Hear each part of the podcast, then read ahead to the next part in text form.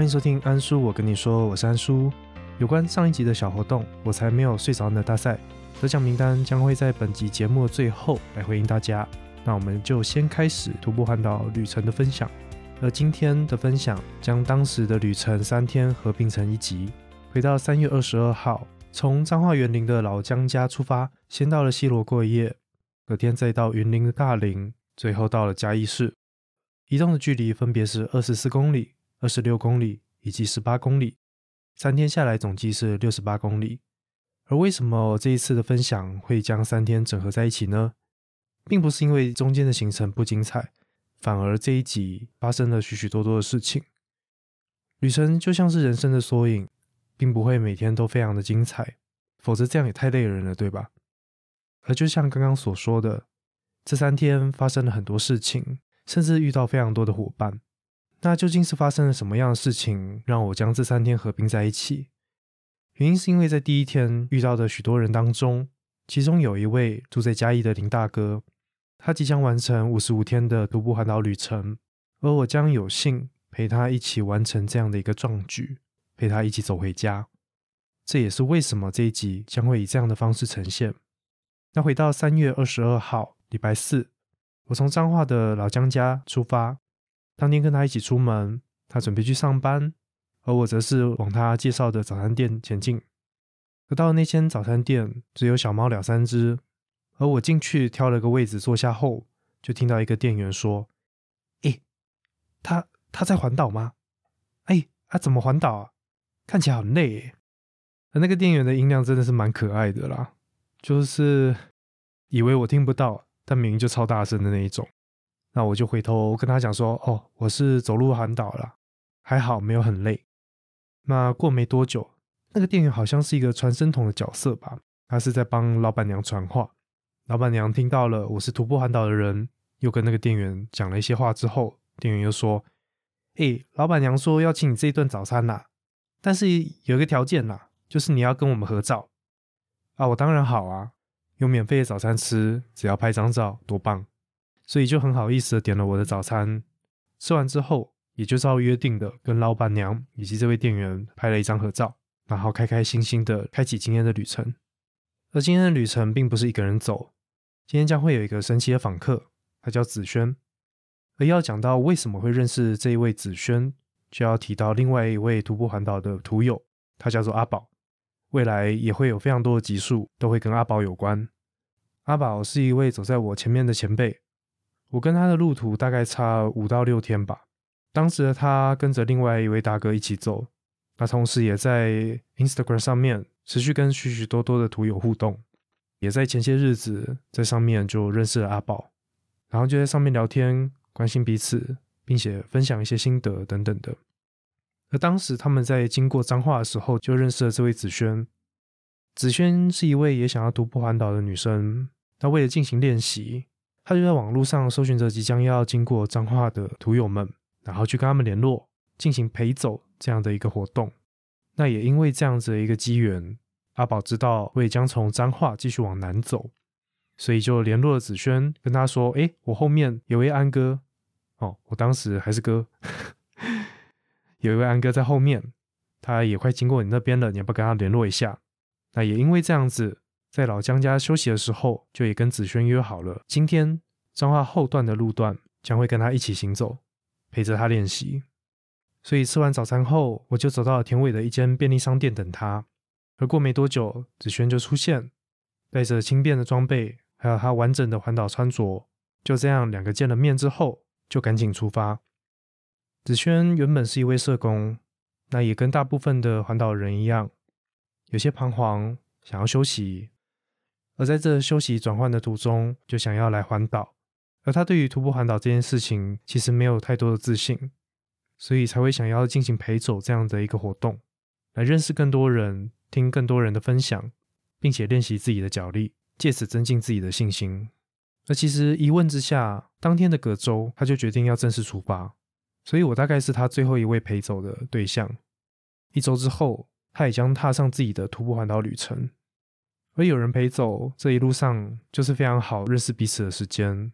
我们聊着自己的过去，以及聊着现在所遇到的一些困难。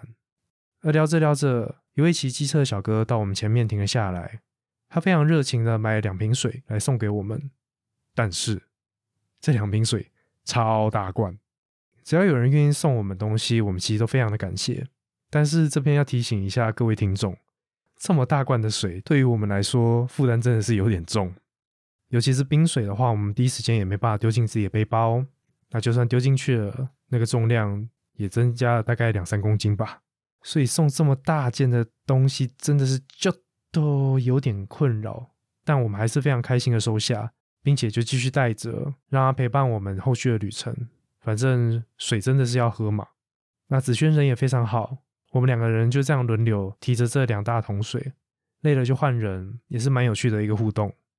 而子轩因为是陪走，只有一天的行程。并不会跟着我走后续的旅途，而他原本只预计要走到西周，但因为一件神奇的事情发生，让他决定走更远。到底发生什么事情呢？事情是这样的，今天也是非常炎热的一天，看着前方炙热的柏油路，都会产生波纹的那种。在炎热的道路上，为了继续走下去，我们每个人都会找自己的方法，让自己分心，不要将注意力放在自己的脚的酸痛。以及炎热的天气上，而我的方式就是看着前方向下四十五度，有点像呆滞的状态吧。这跟我登山的时候一样，就是专注在前方即将要踩踏的地方，去注意着路况，并且努力不要去算步伐。但子轩不一样，因为可能是轻装，所以他也比较轻松轻快一点。充满好奇心的他，忽然发现前方不远处似乎出现了人影。当下我还以为是什么海市蜃楼，一开始还不相信的我，就拿起我的单眼 zoom in 到底，然后按下快门，再将相片放大、放大、再放大，才确定的说：“哎，前方真的是其他在徒步环岛的朋友。”哎，当时真的是兴奋的不得了。只是那个距离再怎么吼，对方也听不到，而且没事，前面的人也不会回头，也不会发现我们，而且要我们当下用跑的去追，也不太可能。而当我们在想着该怎么办的时候，刚从我们旁边经过的卡车司机往前继续开，开到前方这两位陌生人的旁边时停了下来，跟他们说了些什么，然后他们两位终于回了头，也注意到了我们的存在。真的是非常感谢这位司机大哥，一方面看懂了我们在干嘛，另一方面也愿意帮我们传递了这样的一个讯息。而这两位陌生人就这样子在原地等着我们，我们努力走到他们旁边。就看到了一位大哥后面拖着菜篮，并且在上面绑着一个背板，就是徒步环岛。我们真的没有眼花，也没有认错人，他们就是传说中的野生徒友。这也打破了之前说徒步环岛的人真的很难追上彼此。而为什么我们会追上他们，其实是有原因的。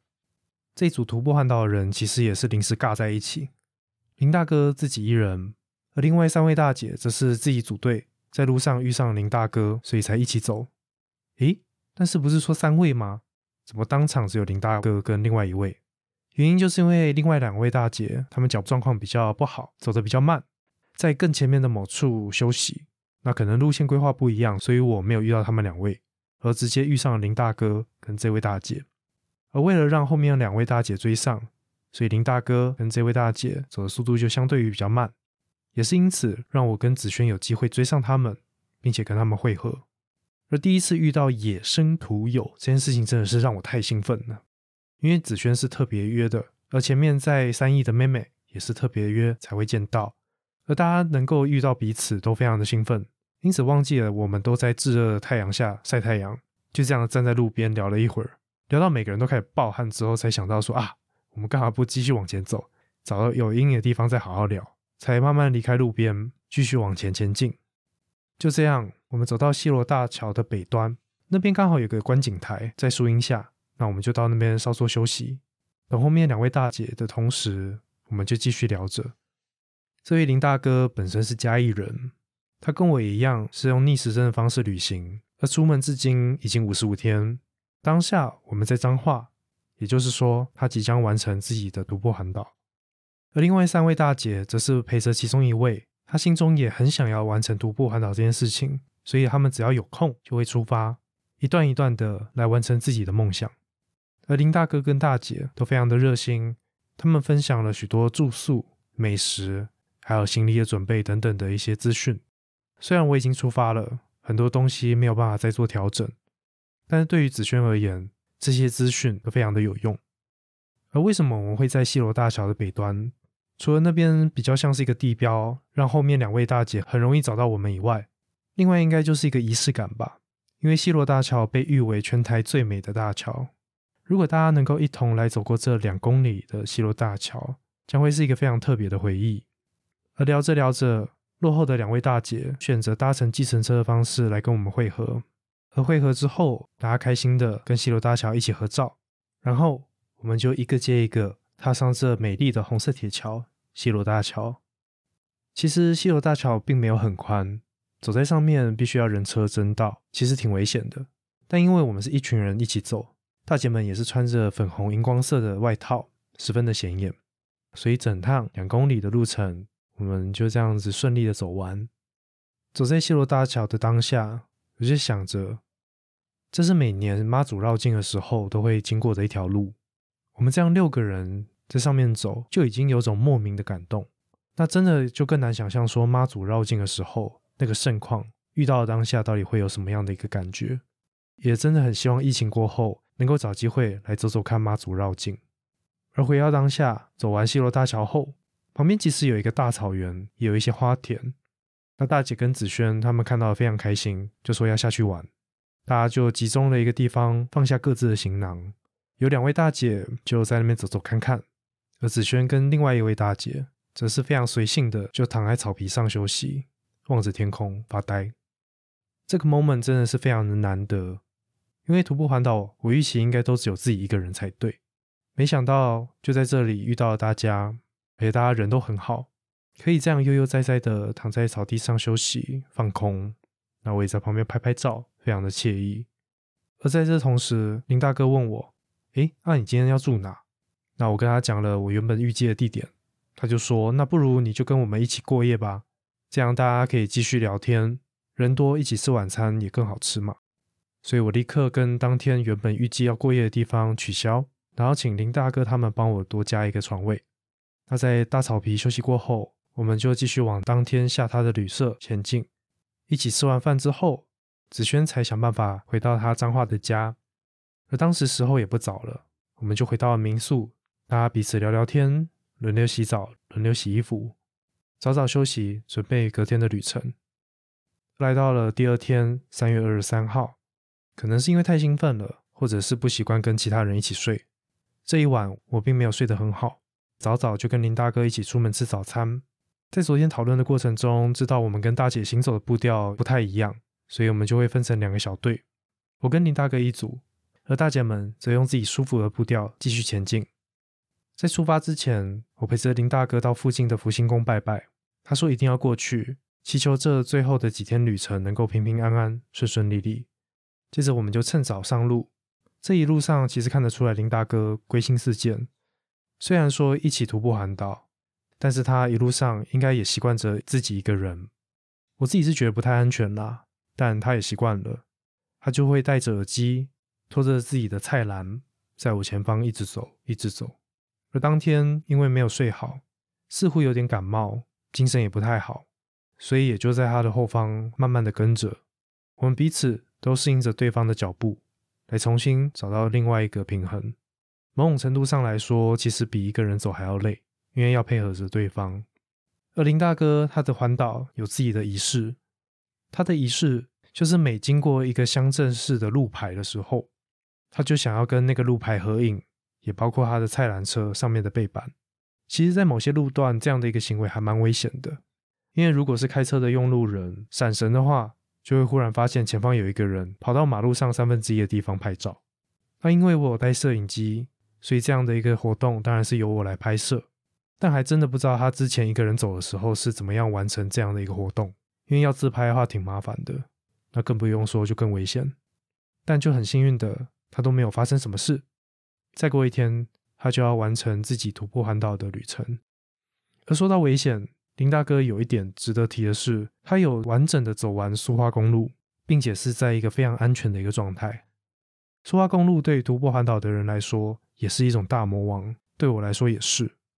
它可能不难走，但十分的危险，因为那边有非常非常多的大货车、大卡车，并且在下雨过后都会有落石的可能，所以许多环岛者，不管是走路的、骑脚踏车或者骑机车的，都会选择性的略过苏花公路这条路，那也包括着我。而为什么说林大哥选择了一个非常安全的方式呢？原来在过年期间，因为工厂放假的关系，苏花公路上的大卡车将会少很多，几乎是没有。所以他刚好算准了时间，在过年那几天把苏花公路安全的走完。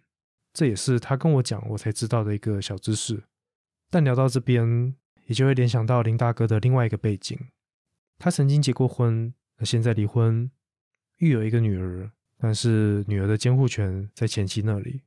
这也是为什么。在过年大家团圆的时候，他会选择一个人在苏花公路上面慢慢的前进。他非常爱自己的女儿，在这三天时不时就会分享他女儿的资讯给我看，他女儿的照片。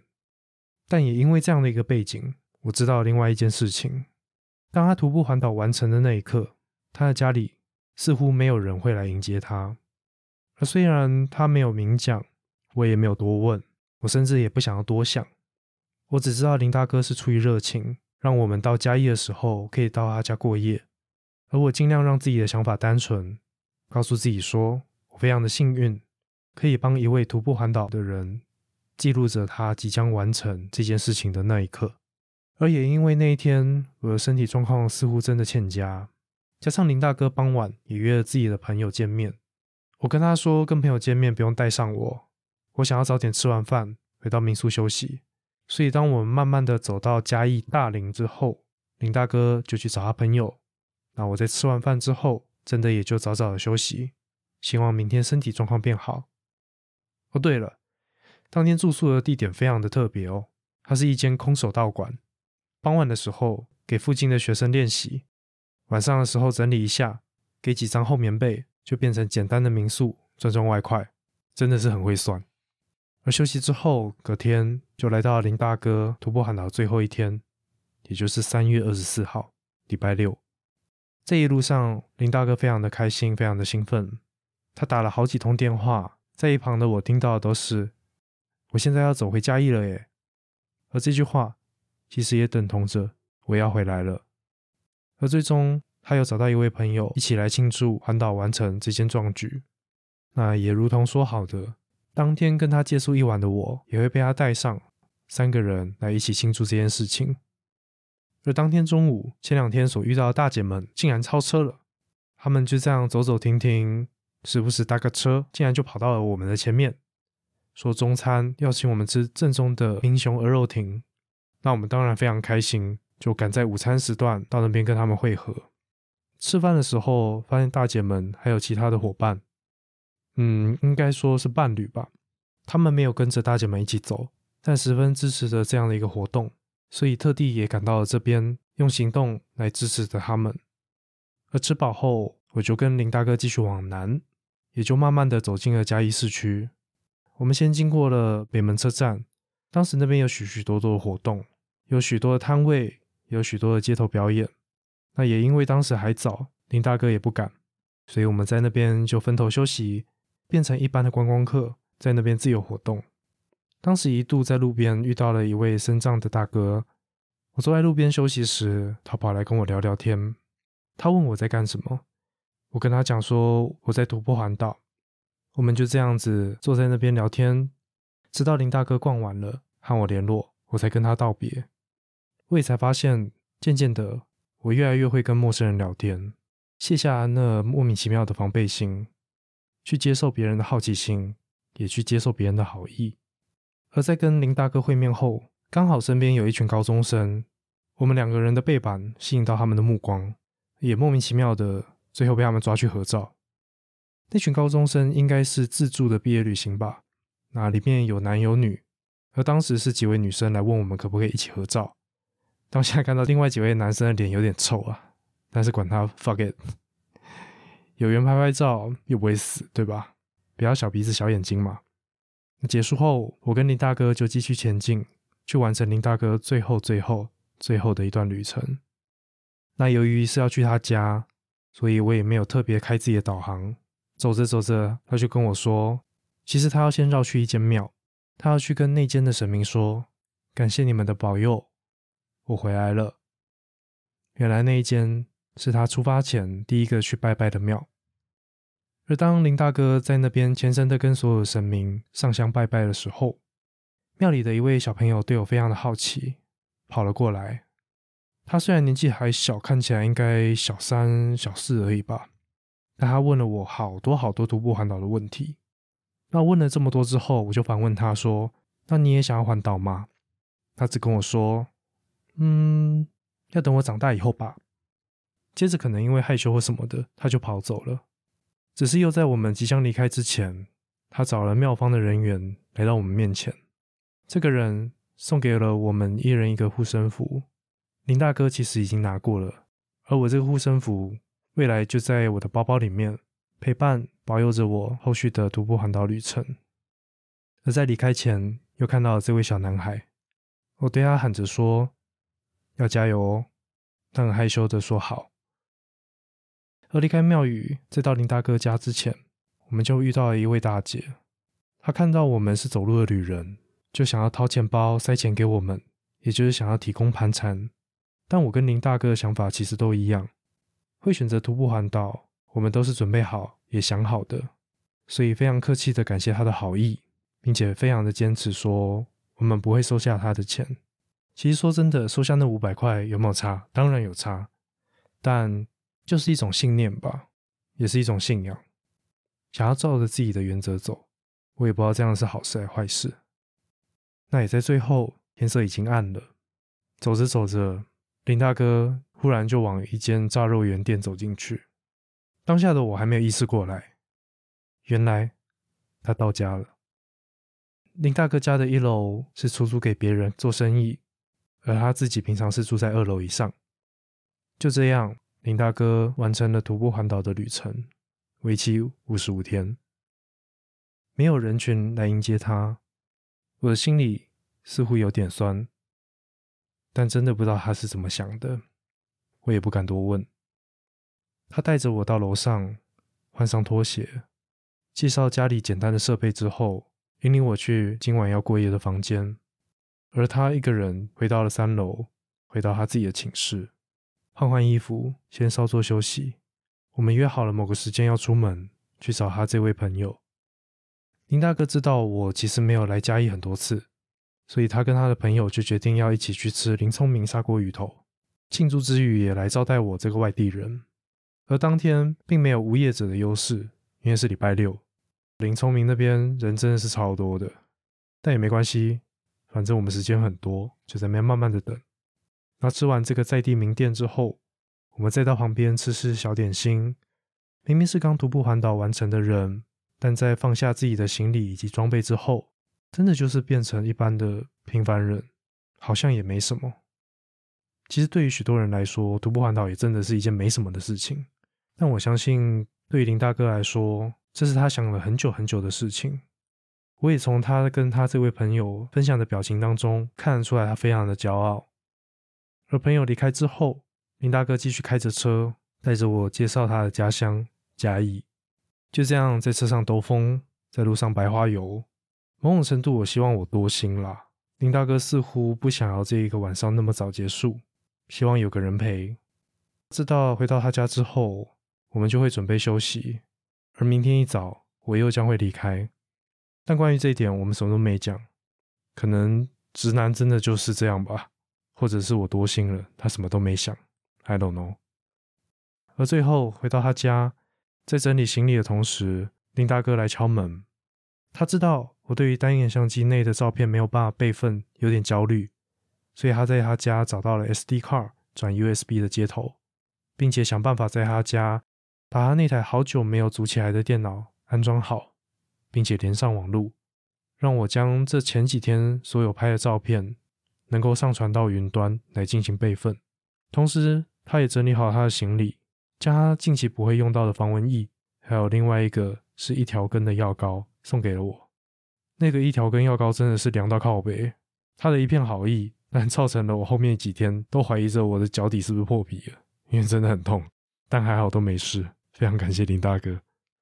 而就这样子，放着我这几天照片的档案，慢慢上云端备份。洗完澡之后，就这样在林大哥家度过了这一晚，结束了今天的旅程。林大哥真的非常的关心我，在后续的几天都一直关注着我走到了哪里，状况怎么样。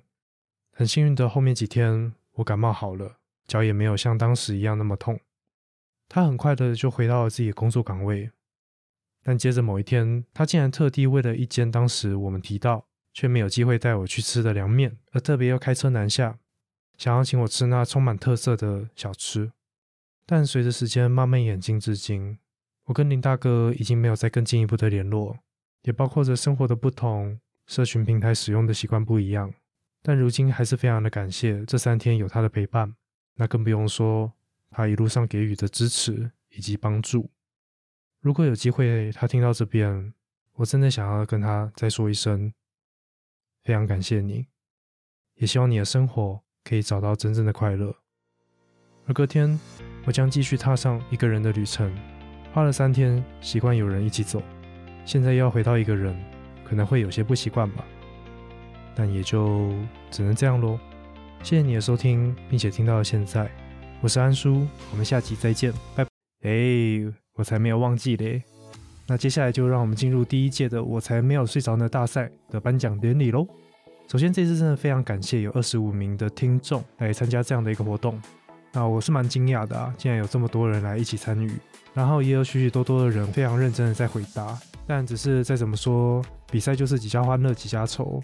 那这边就非常恭喜，第一名是十七岁酒吧的店长 Len。那有另外三名并列第二，被我一并纳入了这次的获奖者，包括了《我是通灵师》里面的通灵师，《宁波微步》里面的波比，然后还有 ANI 随机组合的兔子。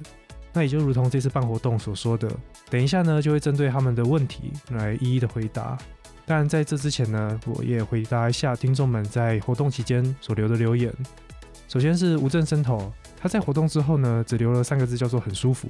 那我是不知道他在舒服什么啦，大家有兴趣的话可以去问他。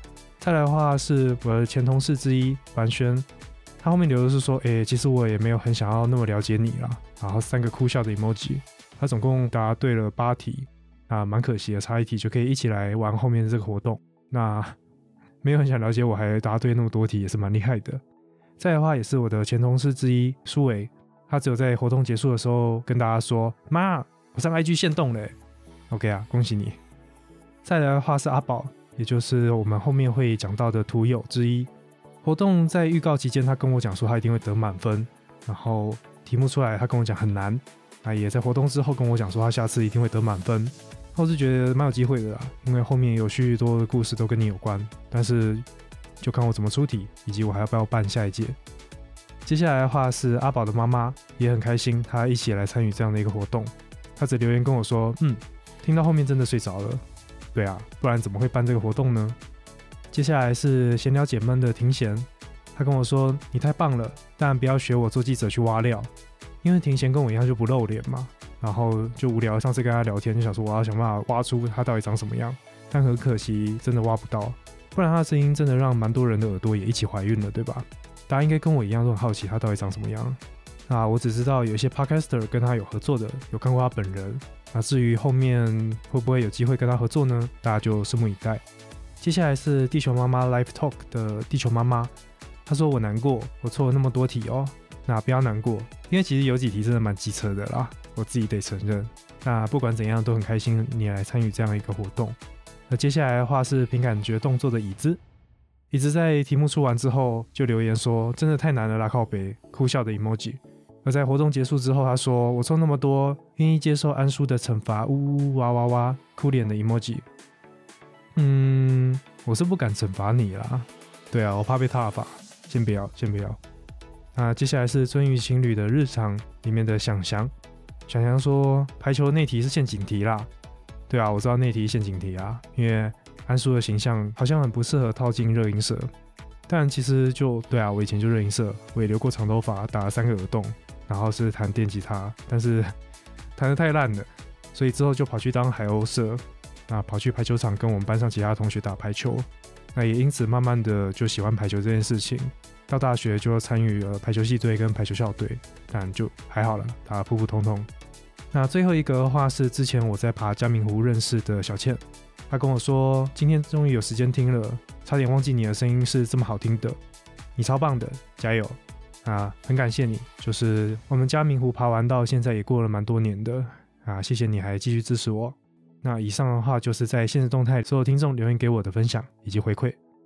OK，那最后就要进行颁奖典礼啦。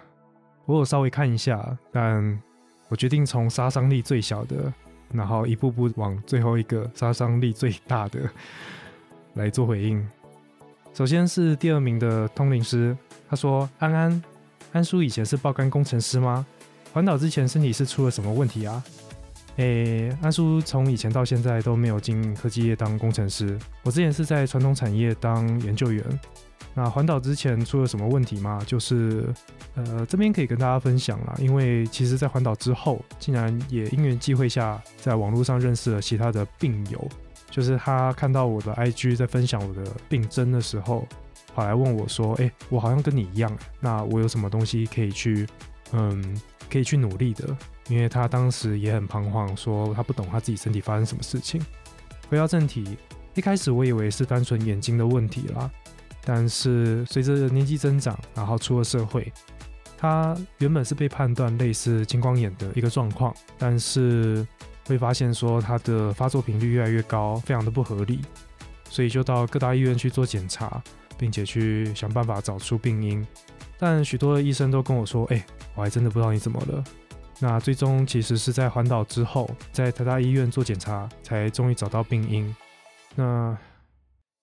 其实这病因就是跟免疫系统有关啦，它造成了我没有办法去对抗大部分的人在婴儿时期就会接触到的一种病毒，叫巨细胞病毒。那也因为这样子的免疫系统的缺陷，这个病毒在体内的作用会使得我的眼压上升，导致类似青光眼的一个现象，所以一开始才会被其他医生误判为青光眼。那也因为病因是误判，就使用了非常多类固醇来用错误的方式治疗我的眼睛。那总而言之，目前这个状况是有控制住，然后就需要持续的用药。那医生说这个病也不会根治，所以要好好跟他相处一辈子。大概就这样吧。希望有回答到通灵师的问题。接下来的话是第二名的 ANI 随机组合的兔子，他说：安叔，环岛过程中有没有让你曾经感觉可以继续下去的对象，或是你想继续下去的对象，或是想跟你继续下去的对象？很贪心诶，你一次问了三个问题，但是好了，一起回答你。硬要讲的话，应该有一位，但是就也只有一下下。那是一位外国人，是一位波兰女生，她刚好来台湾自助旅行。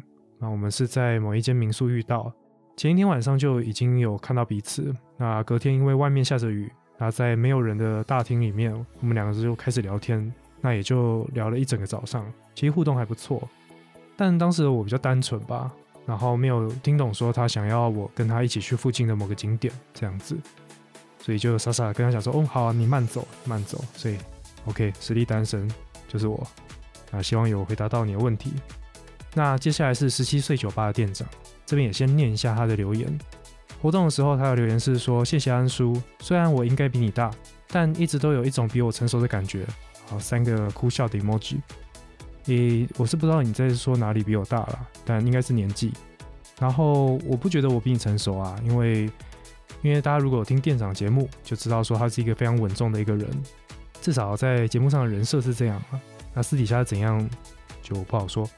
好，那回到他这次获奖的题目，他说：“安叔，如果有机会跟任何一个 podcaster 合作的话，你会想跟谁合作？是怎样的主题或为什么？”呃。其实我在一开始做安叔，我跟你说这个节目的时候，都想要做访谈。